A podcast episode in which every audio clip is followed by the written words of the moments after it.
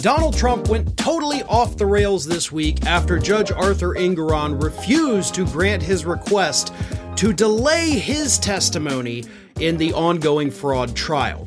Now, there's a reason for this. I'll get the Trump statement in a minute, but just a little bit of backstory here. Trump is scheduled to give his testimony this coming Monday, December 11th.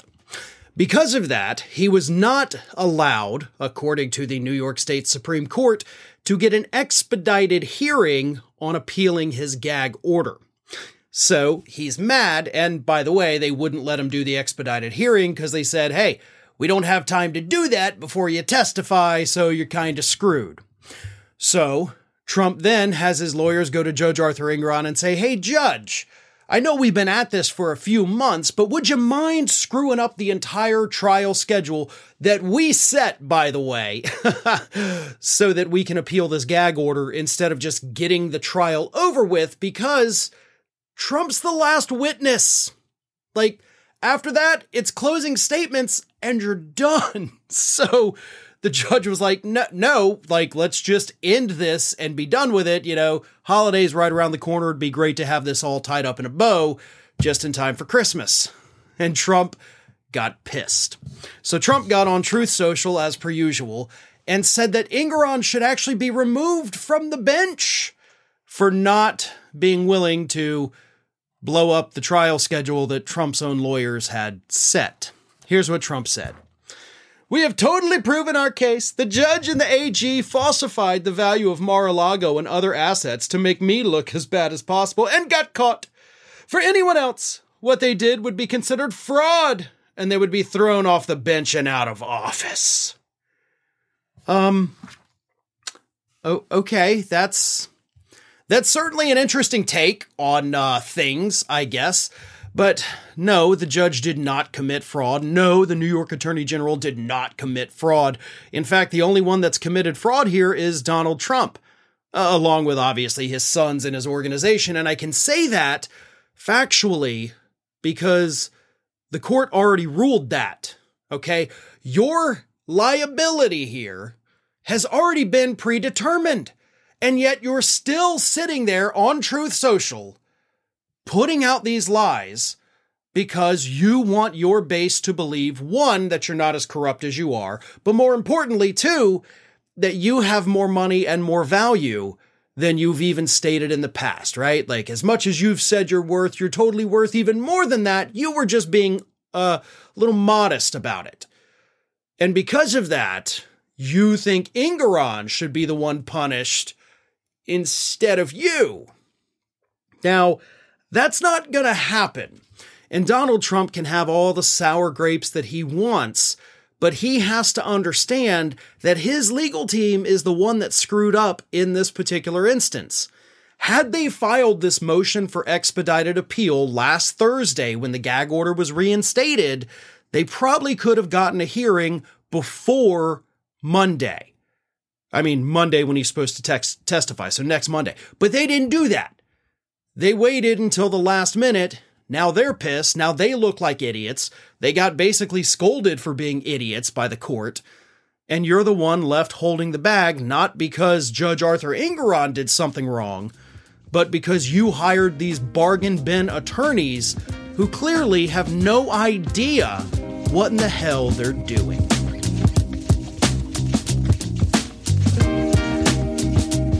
During an interview this week, Steve Bannon spoke with close Donald Trump ally Kash Patel, and Steve Bannon, obviously a very close ally of Donald Trump as well. And the two of them openly admitted, and keep in mind, this was actually prior to Donald Trump telling Sean Hannity that he was going to be a dictator for just one day. Before that even happened, Bannon and Patel, in an interview on Bannon's podcast, admitted that Donald Trump's threats to abuse his power once he gets in office are not, in fact, threats. They're actually things that Donald Trump is going to do. So, in other words, all of those horrible things that we have been warning you about, Trump's closest friends are saying, yeah, he is going to do that. Let me read you this exchange between Bannon and Patel. Bannon says, Do you feel highly confident that when you go back and, as a senior member of this administration, President Trump's administration, starting in the afternoon of the 20th of January of 2025, do you feel confident that you will be able to deliver the goods that we can have serious prosecutions and accountability? And, and I want the Morning Joe producers that watch us and all the producers to wa- uh, that watch us. This is just not rhetoric. We're absolutely dead serious, Bannon said. We're not, you cannot have a constitutional republic and allow what these deep staters have done to the country. The deep state, the administrative state, the fourth branch of government, never mentioned in the Constitution, is going to be taken apart brick by brick, and the people that did these evil deeds will be held accountable and prosecuted. Criminal prosecutions. Kash, I know you're probably going to be the head of the CIA but do you believe that you can deliver the goods on this in a pretty short order of the first couple of months so we can get rolling on prosecutions? So, to sum up what Bannon asked, he's like, Hey, Kash, you're going to be put in a position of power. You seem like a pretty corrupt guy. You going to abuse that power on behalf of Donald Trump? Patel responded, Yes, we got the bench for it, Bannon, and you know those guys. I'm not going to go out there and say their names right now so the radical left wing media can terrorize them. But excuse me, the one thing we learned in the Trump administration the first go round is we got to put in all American patriots top to bottom, and we got them for law enforcement, we got them for intel collection, we got them for offensive operations, we got them for Department of Defense, CIA, everywhere. We're going to come after you, whether it's criminally or civilly. We'll figure that out. But yeah, we're putting you all on notice. And Steve, this is why they hate us. This is why we're tyrannical. This is why we're dictators, because we're actually going to use the Constitution to prosecute them for crimes they said we have always been guilty of, but never have. Told you so. I mean, honestly, like at this point, that's that's my only response to what these two deeply evil human beings are saying. And yeah, this is evil. This is dictator speech.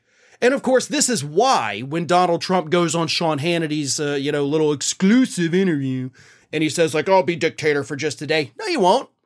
No, you won't. Your friends are sitting here admitting we're going to have a top to bottom change. We've got the lawyers, we've got the staffers. We're going to take over the Department of Defense. We're going to take over the CIA. We're going to use the Constitution to actually violate the Constitution and persecute our political enemies, whether they're in the media, you know, because they did specifically single out Morning Joe and MSNBC, but it's not going to stop there.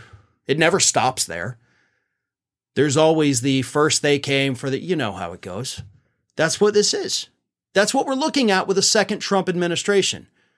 The man, as I have said, will never leave office again if he gets back into that office. And every single one of us unless you are a MAGA hat, MAGA flag waving, you know, Trump cultists, all of us will have targets painted on our faces for them to come after. They're promising that to us now.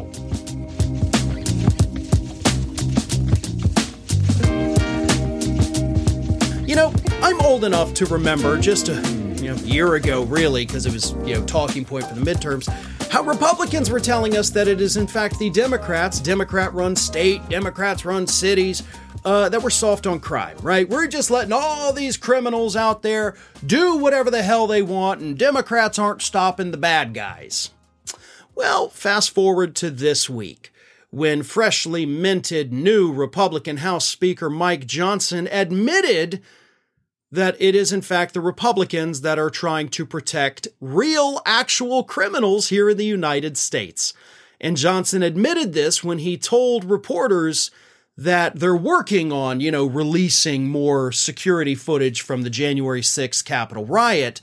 But what's taking them so long is that they're blurring out everybody's faces, you know, so that law enforcement officials can't find the people who stormed the Capitol. Johnson said, quote, we have to blur some of the faces of persons who participated in the events of that day because we don't want them to be retaliated against and to be charged by the DOJ.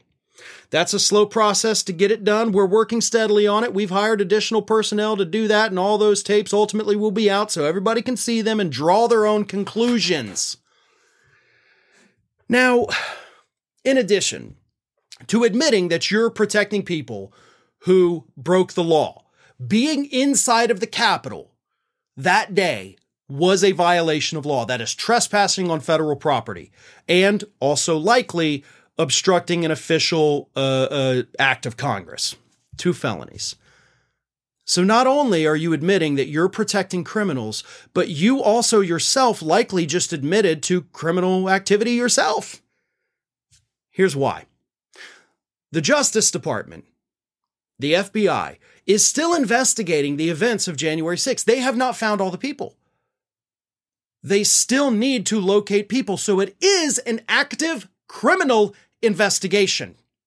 What the Republicans are doing here and and you know local law enforcement as well. What they're doing here is admitting we're blurring out their faces so they cannot be identified. By doing that, you're admitting to obstruction of justice. That's how I read that.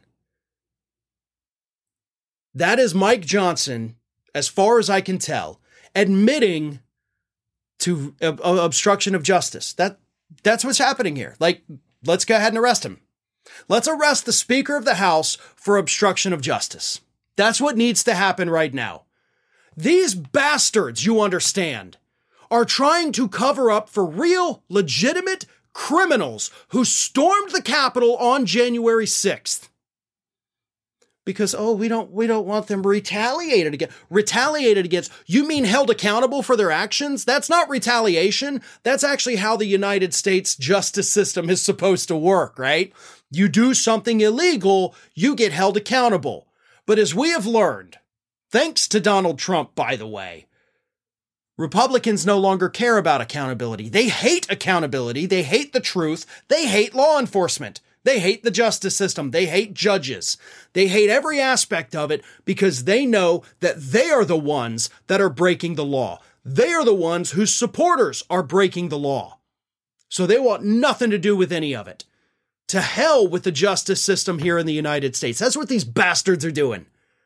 And if it doesn't piss you off, then you shouldn't even be paying attention to politics, I guess.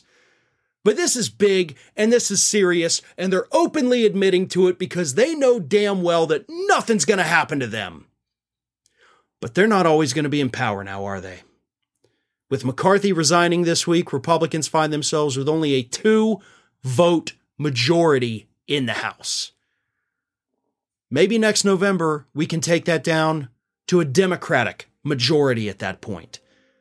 And if that happens, Democrats need to immediately release every single unedited piece of footage from January 6th and hold these criminals responsible. Maybe also go ahead and launch an investigation into the possible criminal activity of Republicans trying to cover for these idiots.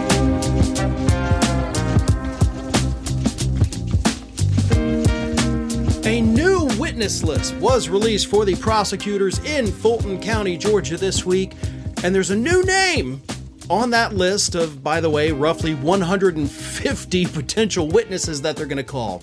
So, a lot of names, but one of them obviously stands out more than the others. Because the new name happens to be former Vice President Mike Pence. Now, let's be clear about something here. Just because Mike Pence appears now on this witness list does not mean for certain that Fulton County prosecutors are going to call Mike Pence to come and testify against Donald Trump. But it does kind of imply that we're probably going to call Mike Pence to come and testify against Donald Trump. So, you know, take that for what you will. But there's another more important aspect of it. I'm going to continue on that first thought in just a moment, but but think about this. What do we also have in Fulton County? Well, we have a, a, a defendant, Donald Trump, who loves to attack Mike Pence, right? He loves to go out there and say, Pence could have done this. Pence is a coward. Pence, Pence, Pence, Pence, Pence. Well, now Pence is listed as a potential witness which means from this point forward, anytime Donald Trump goes out there and badmouths Mike Pence, it could be seen in the eyes of the law as witness intimidation or witness tampering, whatever you want to call it. That's a effing brilliant move on behalf of these prosecutors. Because even if they do not fully intend to call Pence, they can still put him on the potential witness list, which will protect him from anything Donald Trump says. So if Donald Trump, as I said, goes out there, starts attacking Mike Pence, they could hit him with witness tampering charges, which might be the goal here, or they could also use that as justification to go ahead and slap him with a gag order.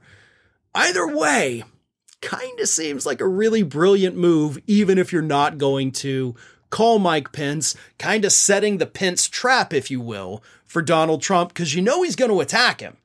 Like that is coming. It may have already happened, you know, in the time you're watching this, but Trump's going to screw it up. And that could open the door for more charges against him or another gag order or both, right? We don't know. But here's the thing.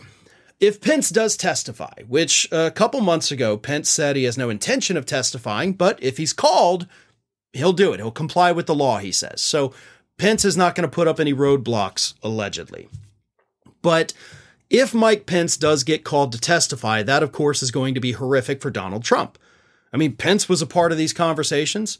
He was the guy that was being told, do not certify, do not preside over this. You know, put the fake electors in there, don't put the real electors in there. So Pence knows all the dirty little secrets of this administration.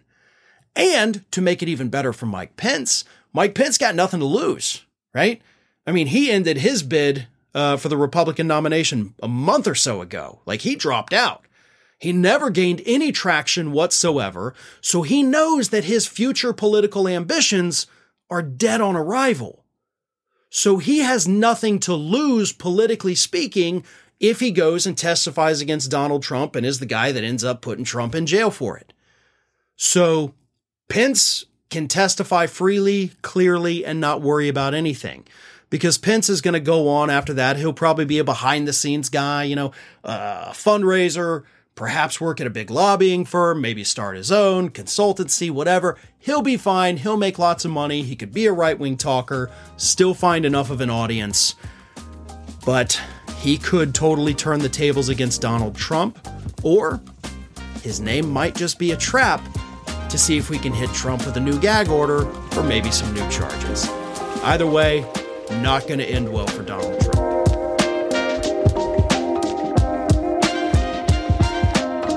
Thanks for listening to today's Fair and Balanced Daily. Stay up to date with all of our content by finding us on YouTube at youtube.com slash fair and balanced and follow me on Twitter, Facebook, and Instagram at fair and balanced.